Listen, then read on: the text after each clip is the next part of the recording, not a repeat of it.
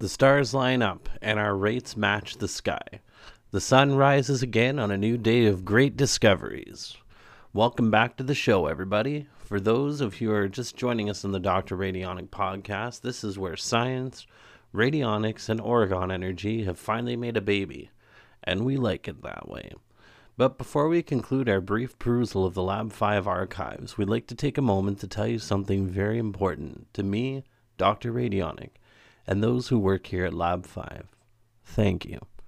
Especially to our YouTube subscribers and our amazing listeners from Canada, the United Kingdom, our neighbors to the south, the United States, Spain, India, Romania, Netherlands, South Africa, Serbia, Mexico, Germany, Italy, Sweden, Ukraine, France, and Croatia. All around the world, the Dr. Radionik message is spreading across the globe, and we couldn't be happier. Not only do you get to keep up with the latest innovations in radiorgonomy, but we have the opportunity in our future episodes to take some deep dives into subjects which, at first glance, might seem like common knowledge to some, but is it?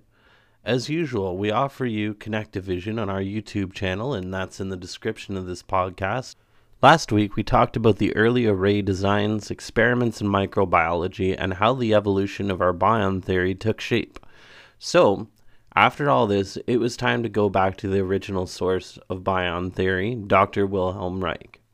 Reich designed the Orgone accumulator and cloud busting devices based off of his findings on Orgone, and was able to prove it in the famous experiment in 1953 on a blueberry farm in Maine that was suffering from drought.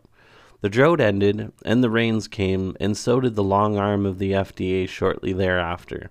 But that's a story for another podcast episode. His orgone theory derived from the discovery of a vesicle, which in scientific terms is but a hollow cavity within a cell that had blue light around it. His assistant and Dr. Reich had hay infusions in autoclave and then proceeded to autoclave the sample several times.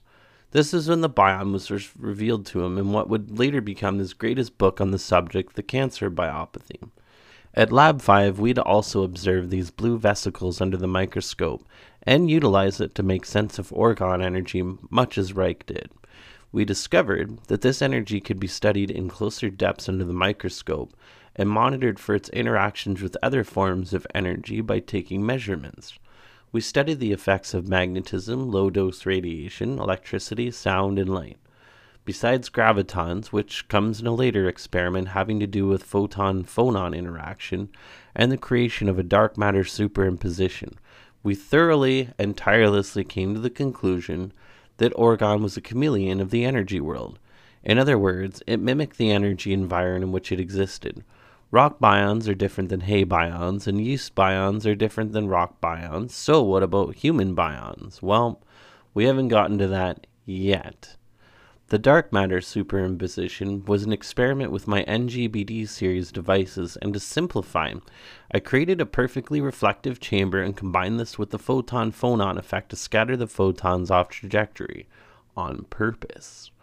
Knowing full well that photons merely pass each other and only exchange virtual particles for the most ridiculously small period of time ever, I decided that I would increase the probabilities by adding sound waves to the equation. I had a lot of success with this device. I was able to broadcast a radio signal into the virtual quantum bubble, and the results were almost instantaneous. The super hurricane off the west coast of America dissipated over the Atlantic Ocean in a warm front that just mysteriously appeared out of nowhere. Or did it? What does this have to do with bions? Well, the thing is, I managed to take the same yeast and burn it down to almost nothing. Nothing except for the bions. Then I mixed it with the dragonite, and inserted it into the mock chamber, and well, you know the rest of the story. Hurricane goes bye bye. So I went back to the research table and scoured the literature all across the vast internet and found a correlation which would balance out some unknowns in the bion theory. There was already a proto bion, a sort of precursor to cellular life, but also the aftermath. I'll explain a little bit. Protobionts are what occurs when the cell wall of a cellular organism ruptures. The genetic material oozes out and reassembles itself into, that's right, bions. So, if you have these cells near rocks, guess what they become? Rock bions, right? If you have them near a source of low dose radiation, guess what happens? They emit a very powerful orgone field because they attempt to mimic the energy source nearby. So, while they don't contain gamma, alpha, or beta rays, what they do have is a charge. They are, I suppose, what you would call bioenergetic capacitors. So, at the time, I figured out that I could use other types of energy as carrier waves, and the best one I could afford was radio waves. The NGBD Class 2 was a big leap forward for Lab 4 at the time. Picture a freestanding device about two feet off the ground.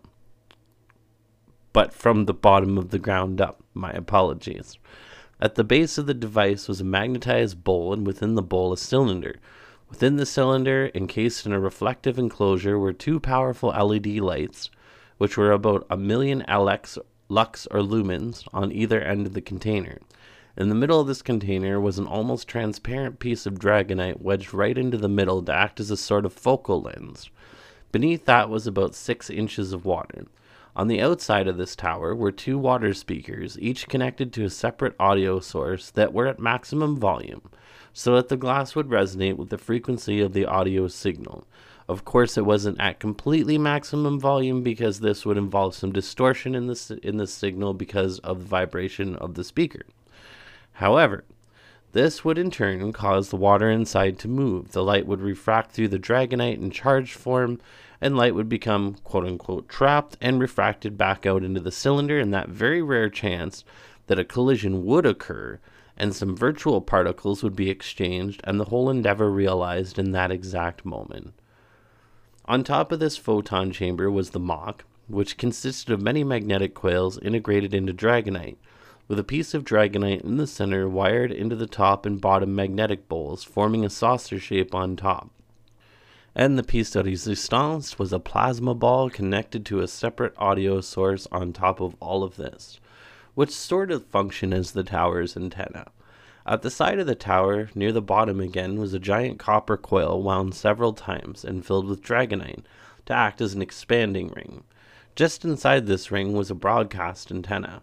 This was connected to a splitter and an amplifier as signal loss was anticipated during the splitting process, and this idea worked fairly well. The other antenna was mounted on the roof. I still remember many days coming home from work after the device had been running all day and being able to very easily spot my house. It was the one with the halo above it, the clear blue sky and the sea of clouds. It was at this point that I was unable to progress any further. It was a full seven months of no research, and I was going a little bit crazy. So I moved about five hours or almost 300 kilometers away to Ottawa, where I am at present. I had to start from scratch, and it was a long climb, but I got things back up and running. But that really wasn't good enough for me, so I rapidly began going over all of my old research and started expanding on my old ideas. In the span of two years, I had a new system up and running, the Orgone Broadcast Array. Essentially the same concept as the original, only with a new twist. My new radionic boxes were now replaced with newer models that contained an Archimite core, which was all brand new technology. So I went deeper and I looked at the device before me and I asked the biggest question I could think of What's a rate? Then I began to correlate with my bion research and devising a method of analysis. I came to the conclusion that the rates of the newer devices weren't necessarily rates at all, but they were something completely different. So, I analyzed many different samples and started to understand the complexities of what I was observing. In a sample of yeast that I had procured compared to a rock, for example, I noted that the first dial for the yeast was 9 and the first for the rock was a 4. This was pretty important once I was able to observe the two samples under the microscope. The yeast at 9 flashed blue through white rapidly, somewhat like the twinkling effect of a star, and the rock at 4 more of a steady glowing bluish white. So, the rate seemed to indicate a sort of stage of development for the yeast bion. The yeast bions also moved around more rapidly, and then I knew I was onto something. After comparing samples of other materials that behaved in a similar way, I came to the conclusion of motility concentration instead of rates. Motility as an indication of the actual movement of the bions with relevance to their type, and concentration with reference to their actual quantitative value of orgone energy.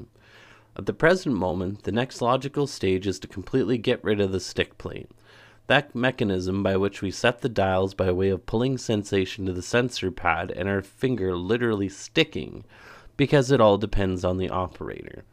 The operator should be free to adjust the treatment and tend to the care of the person who is receiving the broadcast, rather than playing with a stick pad. They can very easily influence the outcome with their own internal subconscious bias or desire, especially if it is someone you care about, or something you care about. Our new technology is tunable by way of frequency analyzer, so that the MC or motility concentration can be calibrated by means of fixing the dials then the speaker plays the audio and the frequency observed on the spectrogram analyzer. A printed copy of the original frequency is on hand for comparison. Then it's a matter of tuning the dials to bring the frequency back to as close to the original measurement as possible. This is a method of harmonizing the orgone energy by using a known energy source and then using the difference to recalibrate the frequency of the device so that the original carrier wave can pass the bions through the circuit with the most minimal effort possible. The main point I want to emphasize here, though, is that changing the conventional stick plate also means changing the way that the sample is measured. This means designing a witness well that is specifically made to capture orgone energy. Thank goodness for Wilhelm Reich. Building a miniature orgone accumulator with a connection will allow the energy from the battery to interact with the sample, so that when the current returns to the dials that we just mentioned, it will be carrying the bion energy from the sample along with the carrier frequency. So, the reason we calibrate the dials is to obtain a coherent signal from both these sources, and then we use the spectrogram to obtain what doctors call a differential analysis. When I said as close to possible, I meant within about a quarter of a second difference. If it's more than that, then clearly we would be able to discern the difference by means of observing the MC readout of the dials, and then this discrepancy would enable us to understand something more about the composition and function of the variance. That means that whatever material we are measuring shouldn't have that much of a variance, but if it does, then there will have to be an explanation and more research done, which would only reveal more information about the specific composition and the differential energy levels or energy frequencies or eh, motility concentration of that particular substance. Going back to our 9 readout hypothetically, this would increase the amplitude of the frequency but not necessarily the wavelength, because the signal would still have the same properties as the original bion energy coming from the battery. The period of length of time of the signal would not change, but the crests and troughs would be slightly different owing to its interaction with the sample. I hope you enjoyed tonight's episode on the Dr. Radionik podcast as much as I enjoyed making it. So, next week, we'll be moving forward and be talking more specifically about the protobions, the microbiological basis for Lab 5's bion theory. This is Dr. Radionik at Lab 5. Out.